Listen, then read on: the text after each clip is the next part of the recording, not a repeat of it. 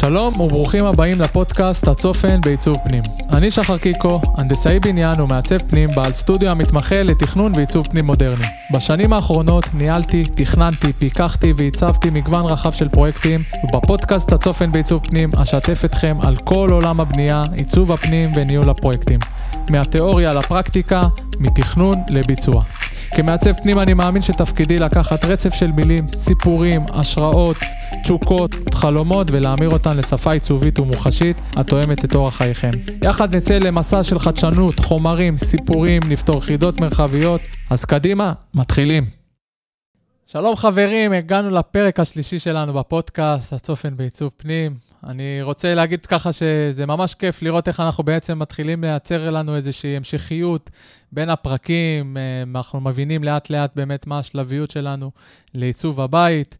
Uh, היום אני רוצה שאנחנו נדבר על חומרי הגמר בעצם, ואיך אנחנו בונים את הקונספט ולוח ההשראה שאנחנו הולכים לבחור. אז מהו בעצם uh, הקונספט? בהגדרה הוא מושג או ציטוט שמהווה עבורנו את הרעיון הכללי לשפה העיצובית, וכמו בכל שפה יש לה חוקים בסיסיים שעוזרים לנו לגבש אותה אה, כך שהפרויקט שלנו באמת יצליח. אני אוהב להגדיר את השפה הזו לשלושה אלמנטים, שיהיה לנו יותר קל להתחיל איתם ולהרכיב מהם פרויקט מנצח, והם באים לידי ביטוי בצורניות, חומר וצבעוניות. אז איך אנחנו מגבשים את הקונספט ובחירת חומרי הגמר שישפיעו עלינו באמת אה, באופן ישיר על העיצוב הכללי? בפרק היום אנחנו נחקור אה, את תהליך בחירת חומרי הגמר, נבין מהם החומרים הנכונים שיכולים באמת להוסיף לנו עומק, מרקם, ואישיות שיכולים לשנות את אופי החלל, גם מבחינת גווני הצבעים, טקסטורות, טקסטיל, בדים וכולי. סימולציה קצרה שככה אנחנו נבין איך אנחנו מגבשים קונספט שאנחנו מתחברים אליו ומתחילים לתרגם אותו באמת לחומר, צבע וטקסטורה, דרך צורניות כמובן. זה יכול לבוא משאלות כמו מה התחביבים שלכם, אילו השראות מעצימות אתכם, תחושה של מקום uh, מסוים שמחבר אתכם לערכים שלכם, זה יכול להיות אולי המדבר, ים, טבע. או אולי חיה שאתם uh, ממש אוהבים. לצורך הדוגמה, חיה שאני מאוד אוהב. הכנתי לכם גם איזושהי סימולציה מאוד טובה ככה, גם בערוץ היוטיוב שלנו. אני משקיע בכם לא מעט, אז uh, אתם יכולים להיכנס גם ליוטיוב, לראות את זה, באמת להבין ויזואלית איך זה הולך להתנהל, כדי שאתם תוכלו לעשות את זה בעצם בעצמכם. אז לצורך הדוגמה, סוס. כשאני מתחיל להבין שזה איזושהי uh, חיה שאני מתחבר אליה ואני כן ארצה להכניס אותה, סתם דוגמה, בכל מיני מצבים מסוימים בעיצוב הבית, אה, כי אנחנו יכולים ללכת לקונספט מכל מילה, זה יכול להיות מכל דבר הכי קטן. אה, ואם אני בחרתי עכשיו סתם דוגמא את הסוס, אז איך אני לוקח את זה ככה שהוא מגבש לי את הקונספט ללוח השראה שעליו אנחנו נדבר גם בהמשך.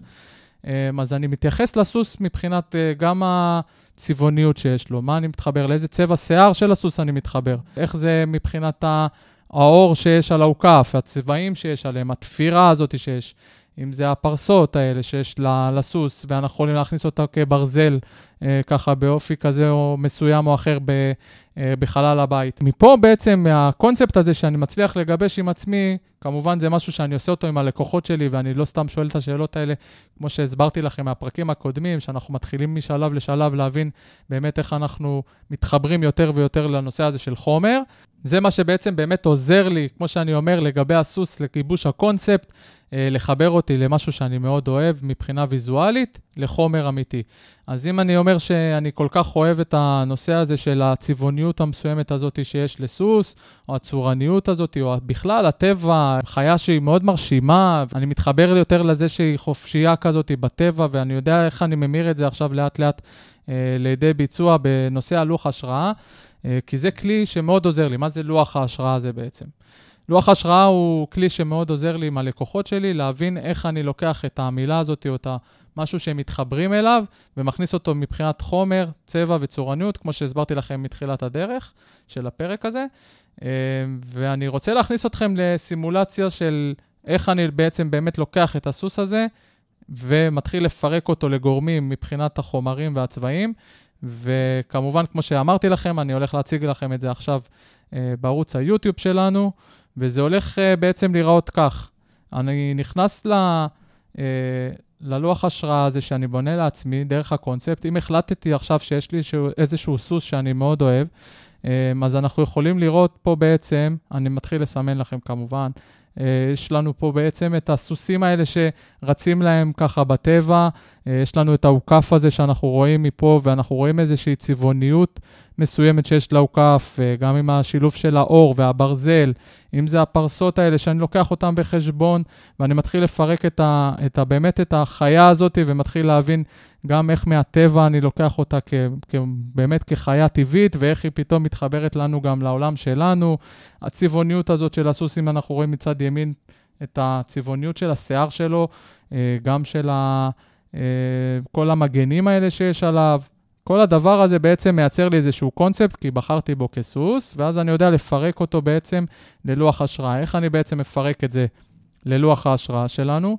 אני, מאוד, אני רואה שאני באמת אוהב את הצבעוניות הזאת של הסוס בצבע היותר החום, המעושן, האגוזי, ואני חושב שאני יכול להשתמש בו, סתם דוגמה, כפרקט לבית.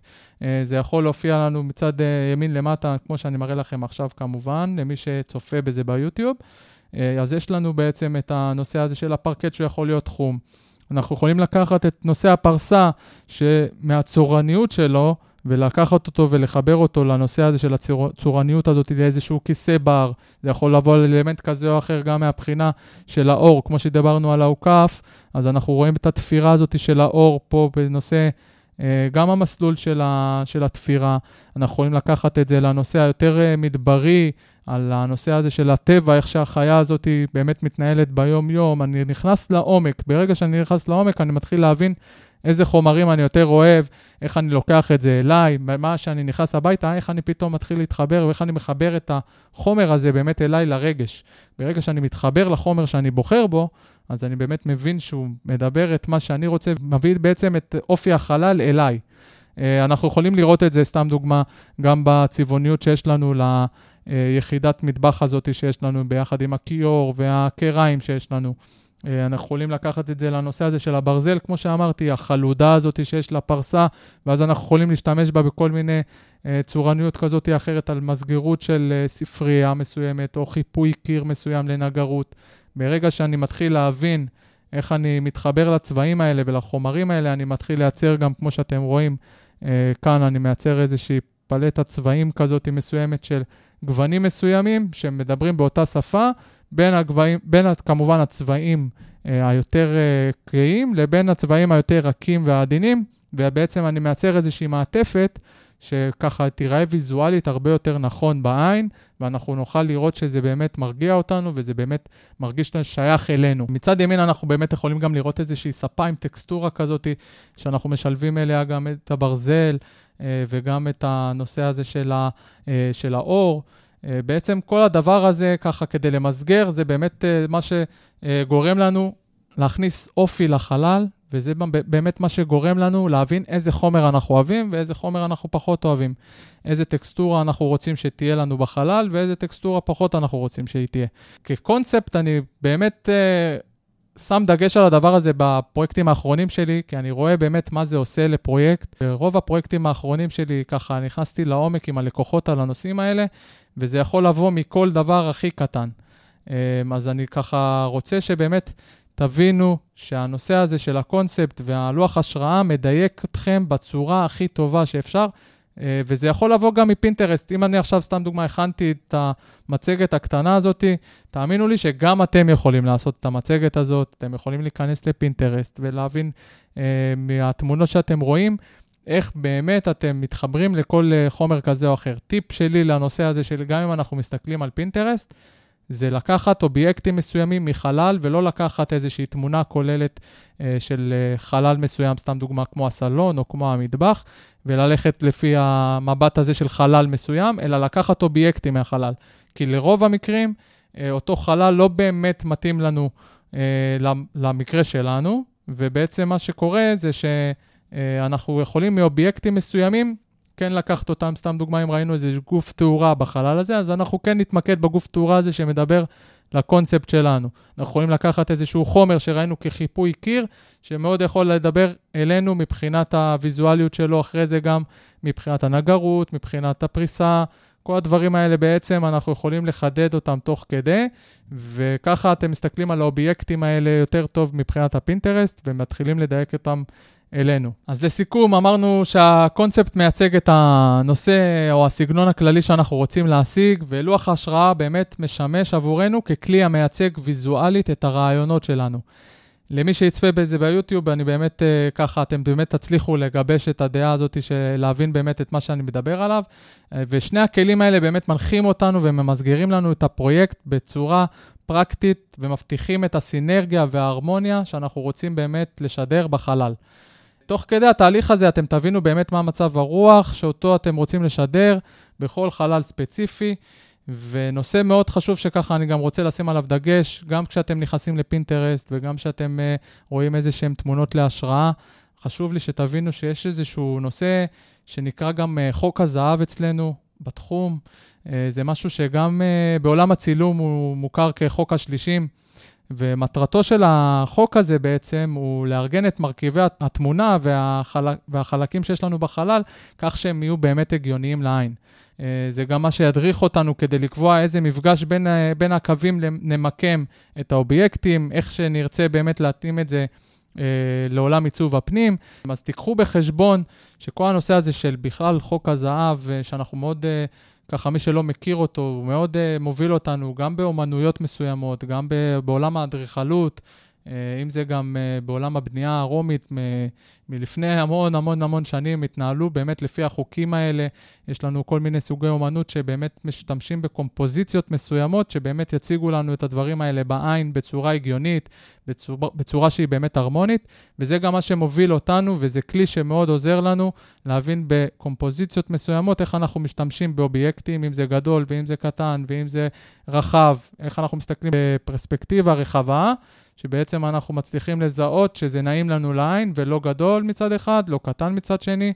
אה, זה יכול להיות, סתם דוגמה, גם רצף של תמונות, איך אנחנו משתמשים ברצף תמונות הזה על הקיר, איך הגובהים האלה משפיעים עלי, עלינו אם אנחנו שמים את זה בגובה העיניים סטנדרטי של בן אדם, אה, איך אנחנו מחלקים, לדוגמה, אה, וילון, אם צריך שאנחנו, אם הווילון הזה צריך להיות מרצפה תקרה, אם הוא מרחיב לנו את החלל, אם הוא מקטין לנו את החלל.